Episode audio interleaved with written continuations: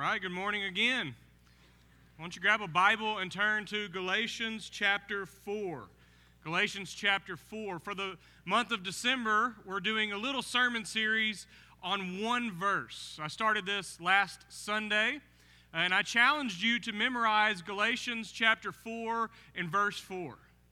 It's a short verse, so it's a really easy memorization challenge, and I know you can do it.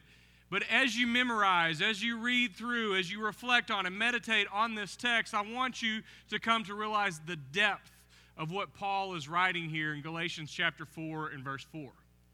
Paul says, But when the fullness of time had come, we're going to talk about that phrase the Sunday before Christmas. When the fullness of time had come, God sent his son.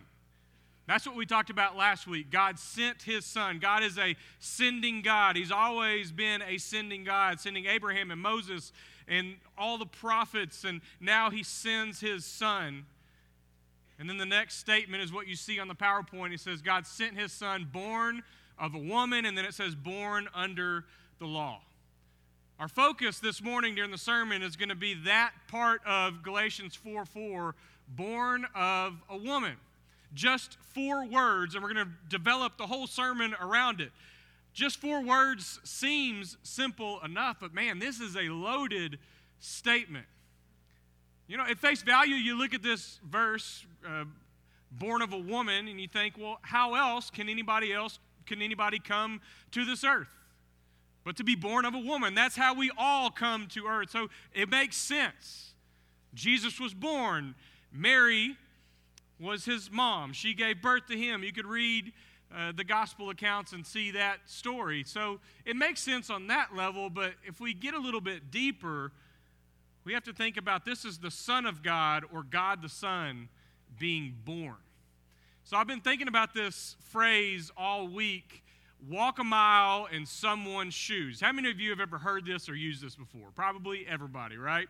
Walk a mile in someone's shoes. Well, what does that mean? It doesn't mean to literally put on somebody's shoes and go walk a mile. If you've done that, you misunderstood what it means. To walk a mile in someone's shoes is to place yourself, you know, in their shoes in the sense that you are placing yourself uh, in their perspective and you get a chance to look at life and look at circumstances through somebody else's lens. Walk a mile in their shoes, do what they do, and then when you do that, you might understand them better.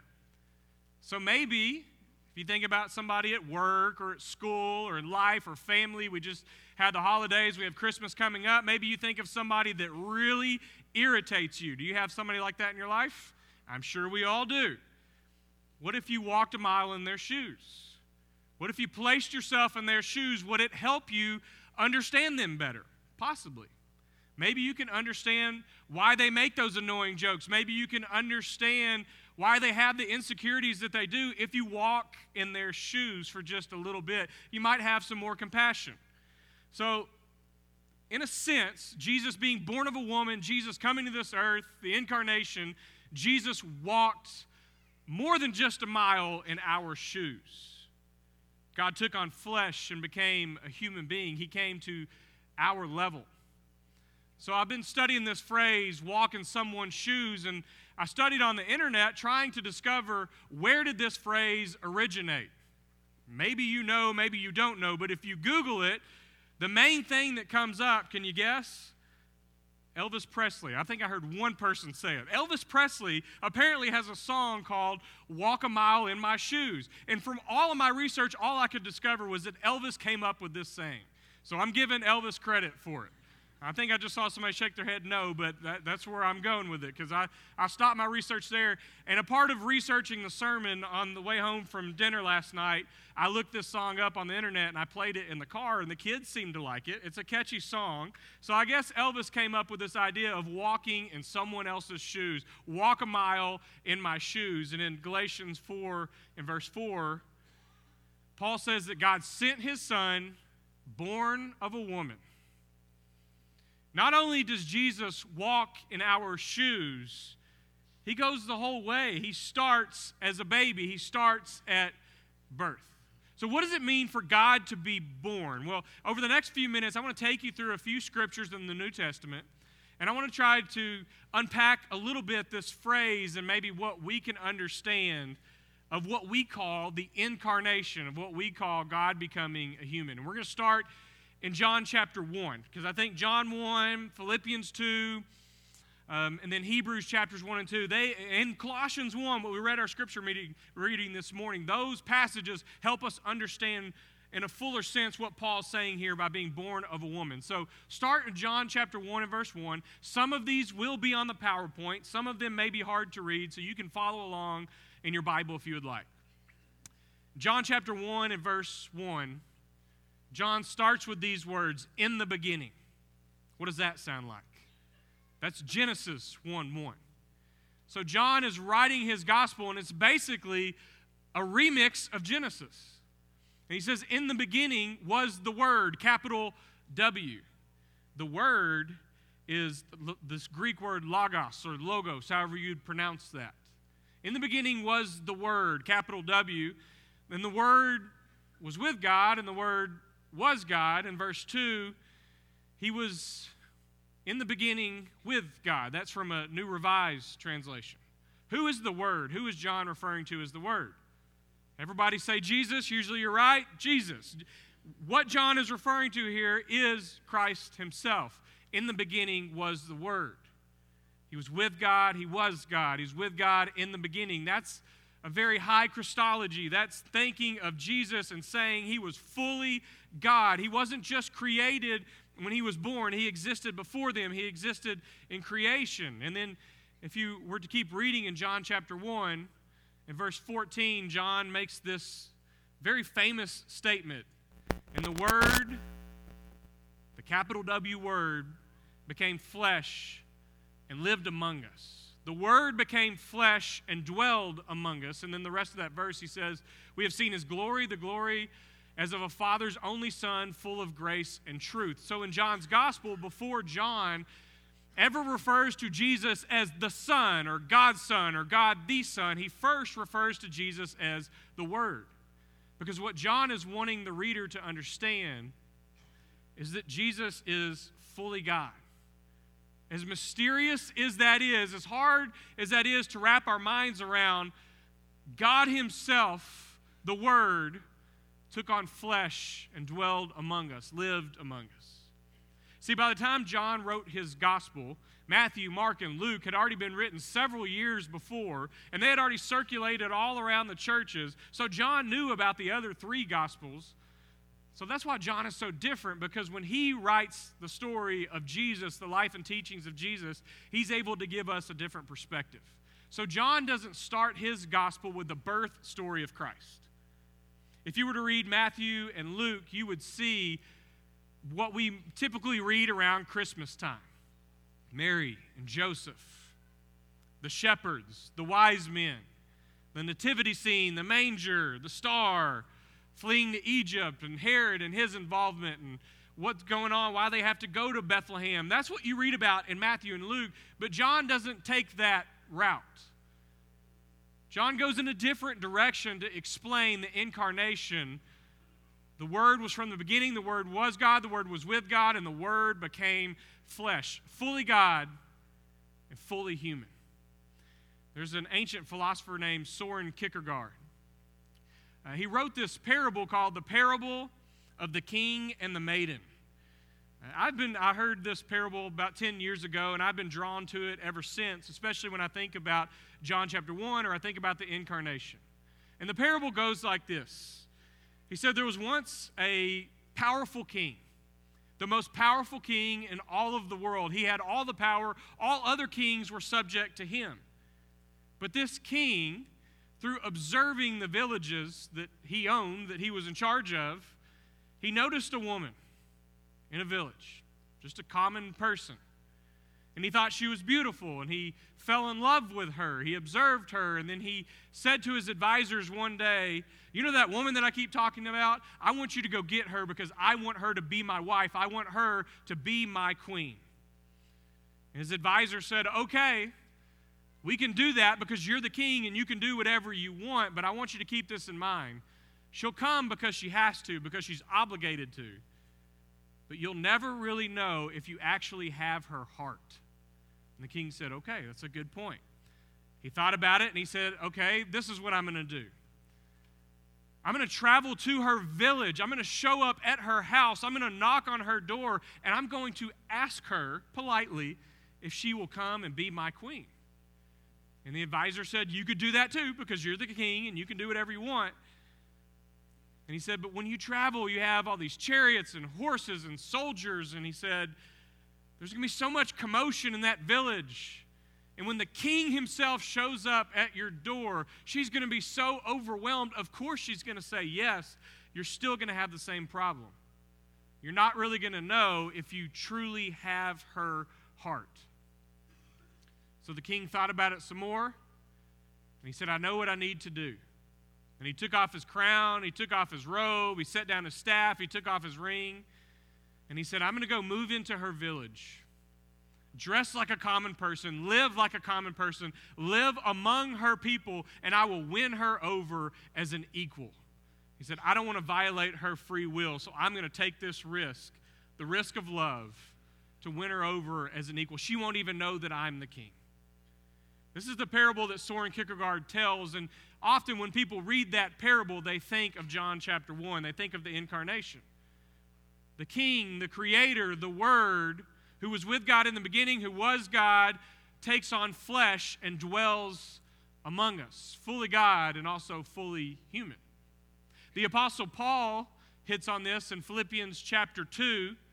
In Philippians 2, verse 5 through 8, this is known as the Christ hymn. And you've probably heard it read before.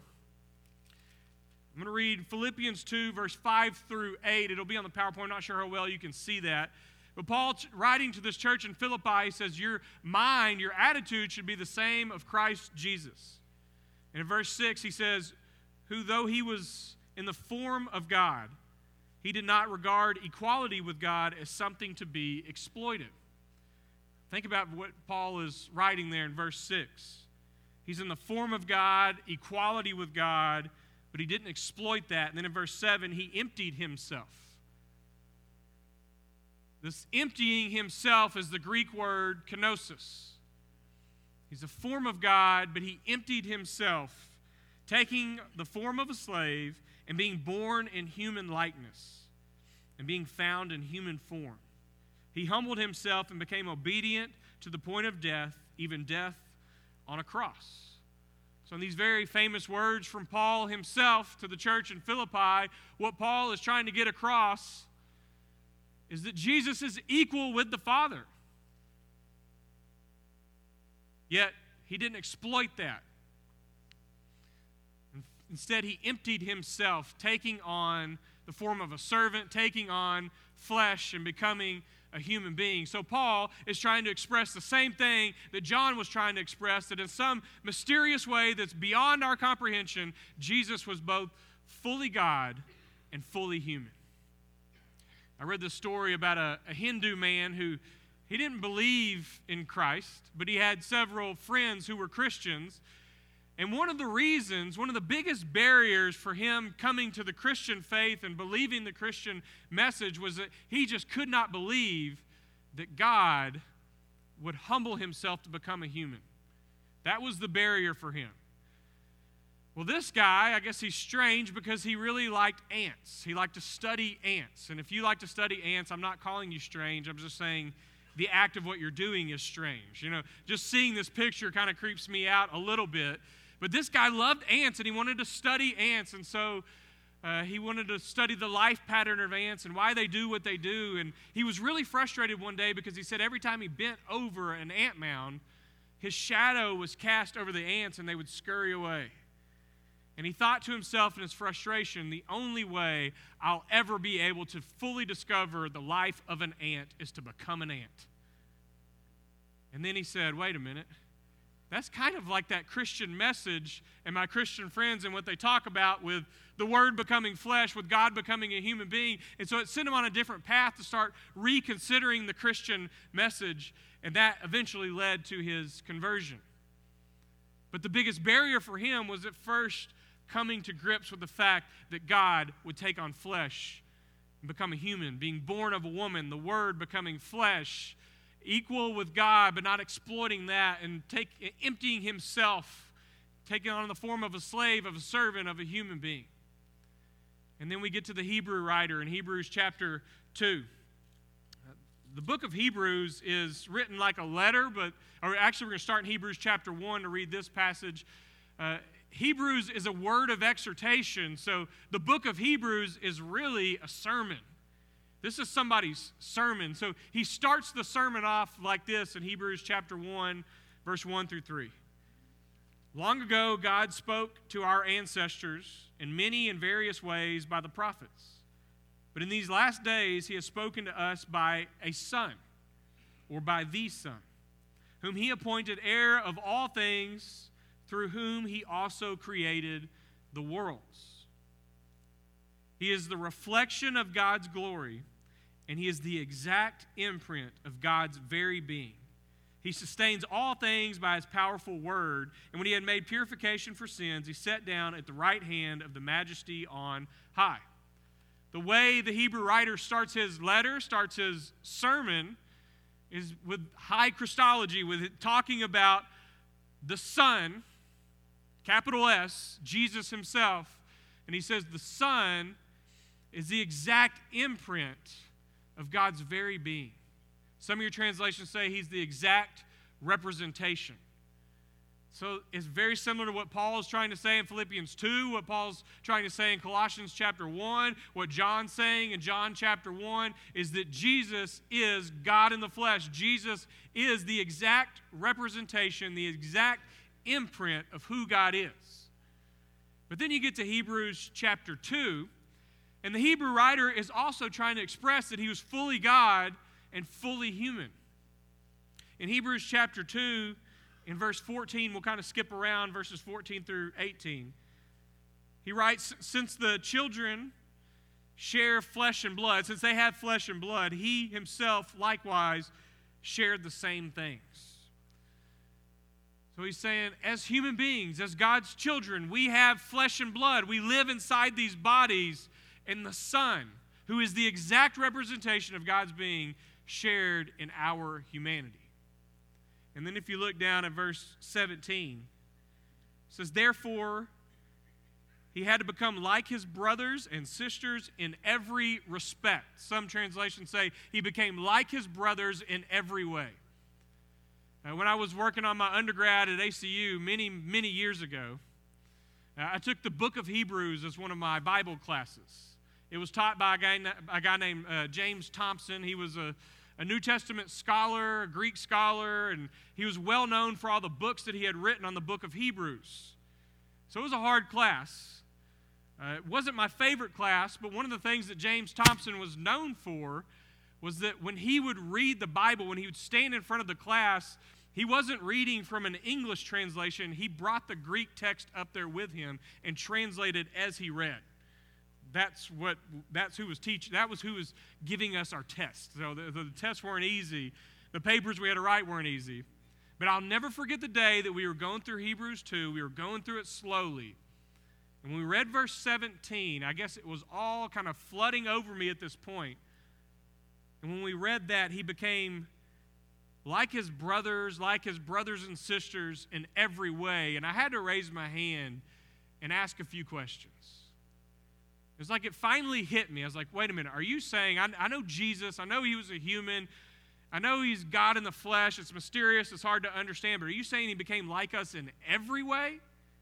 Like when he stumped his toe, it hurt. When he got a stomach virus, he had to throw up just like we have to throw up. Like he had to go through the same types of things that we went through. And he said, Yes. And for whatever reason, Hebrews chapter 2 and verse 17 was a life changer for me. It helped me grow with this love and appreciation in my relationship with Christ, realizing that He became like us in every way.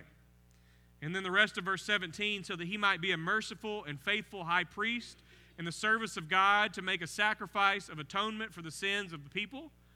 And then in verse 18, it says, Because He Himself was tested by what He suffered, He is able to help those who are being tested. Because he became like us in every way, because he took on flesh and blood, he's able to help us, help those who are being tested. He's able to help us because he knows what it's like to be human. So the Hebrew writer is trying to do the same thing that Paul was doing, trying to do the same thing that John was doing, expressing to us that Jesus was both fully God and fully human. It's difficult to understand. Maybe some of you remember this guy named Joe Torre. Anybody remember him? He was the manager for the New York Yankees. I know we probably don't have any Yankees fans in here. But when I was a kid growing up, and even, I guess, at college age, maybe beyond, I can't remember when Joe Torre retired, he was the manager for the New York Yankees. And the story goes that when he was hired to be the manager, somebody suggested to him that he could manage, he could coach, he could do all the things that you're supposed to do as a manager from the press box. He could go up into the broadcaster's booth and he could see over the whole field. He could watch on the screen the game. He could still call down into the dugout and give the calls and give the signals, but he doesn't have to be down there with the players.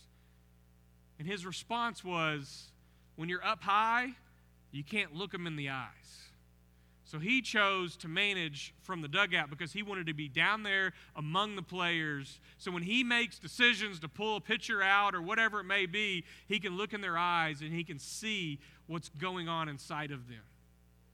And it's not that God couldn't see us, God has always been able to see us, but in the fullest sense.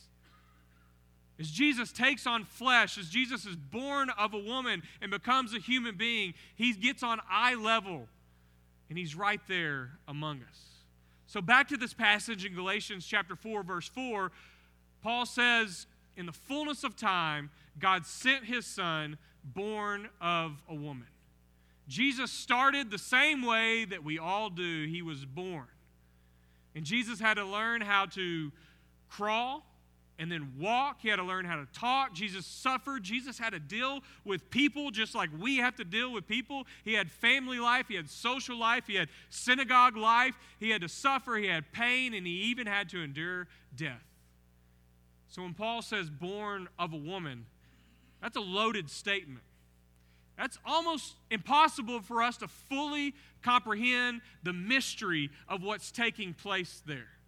But I think we know enough through Scripture as we try to wrestle with and balance this idea of being fully God and fully human to appreciate that God's plan of salvation begins there with God sending and not just zapping him down on earth, but he was born of a woman.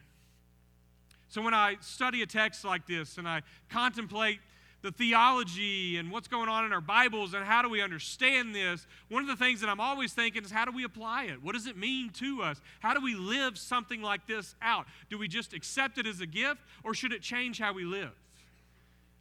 So, one of the things that I've thought about this week is based on what we're studying here, how can I be more like Christ this week? As we study the incarnation, as we study God being born, God becoming one of us, what do we learn from this and how can we be more like Christ? And the first thing I want to challenge you with this week is to think about this practice incarnational thinking with someone this week. This is kind of that concept, back to that phrase walk a mile in someone's shoes. Place yourself in someone else's shoes. Practice incarnational thinking. And let me use this as an example to help you think about this. A little while back, my wife, Jessica, was going to be gone for a few days, which means that I had the kids by myself, which is no big deal because, after all, I am their dad. When she got ready to leave, she made a list of everything that I needed to do on each day and gave times and all this stuff. And I was like, wow, this is really comprehensive here. We'll, we'll follow it loosely and do the best we can. And as she got ready to leave, the last thing she said to me was, can you handle this? And I'm like, Yes, I'm their dad. So she leaves. I picked up Addie from school. I, I, normally don't take her to school or pick her up from school. I work. She does all the things with the kids. And so I went to pick up Addie from school, which getting my son loaded up and getting there on time, that's a lot more difficult than I realized. I got her home, we did the homework, and then I started following the list at that point. But I had this idea that I'm going to be a cool dad and I'm going to take them to see a movie on a school night.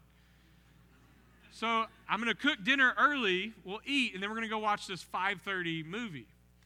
So I got a frozen pizza out, a frozen pizza. You preheat the oven at 400, whatever it tells you to do. And then when the oven's preheated, you put a pizza in, you set a timer, and that's literally all you have to do. So I did that. I followed the steps exactly. I don't do a lot of cooking. And a few minutes into it, I noticed that there was smoke coming out of the oven. But I, I'm not used to cooking, so I thought maybe this is normal. I'm not real sure. And I let it go for a few more minutes, and then before I knew it, there, I'm not kidding, there was smoke all in our kitchen and in our living room. We had to open all the windows and get fans to blow the smoke out.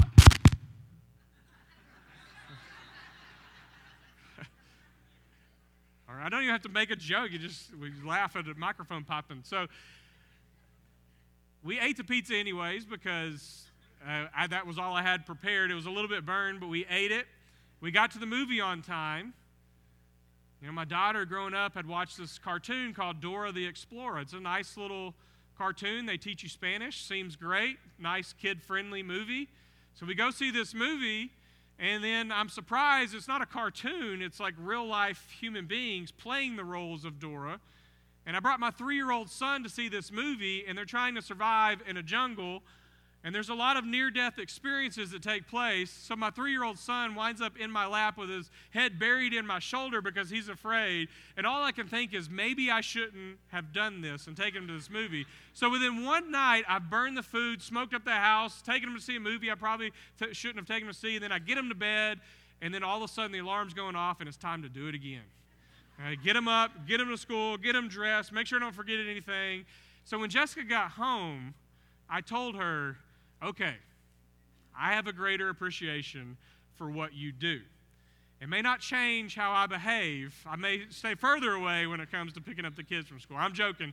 But I really, I told her I had to walk a little bit in her shoes. And when doing that, it gave me a greater appreciation for what she does.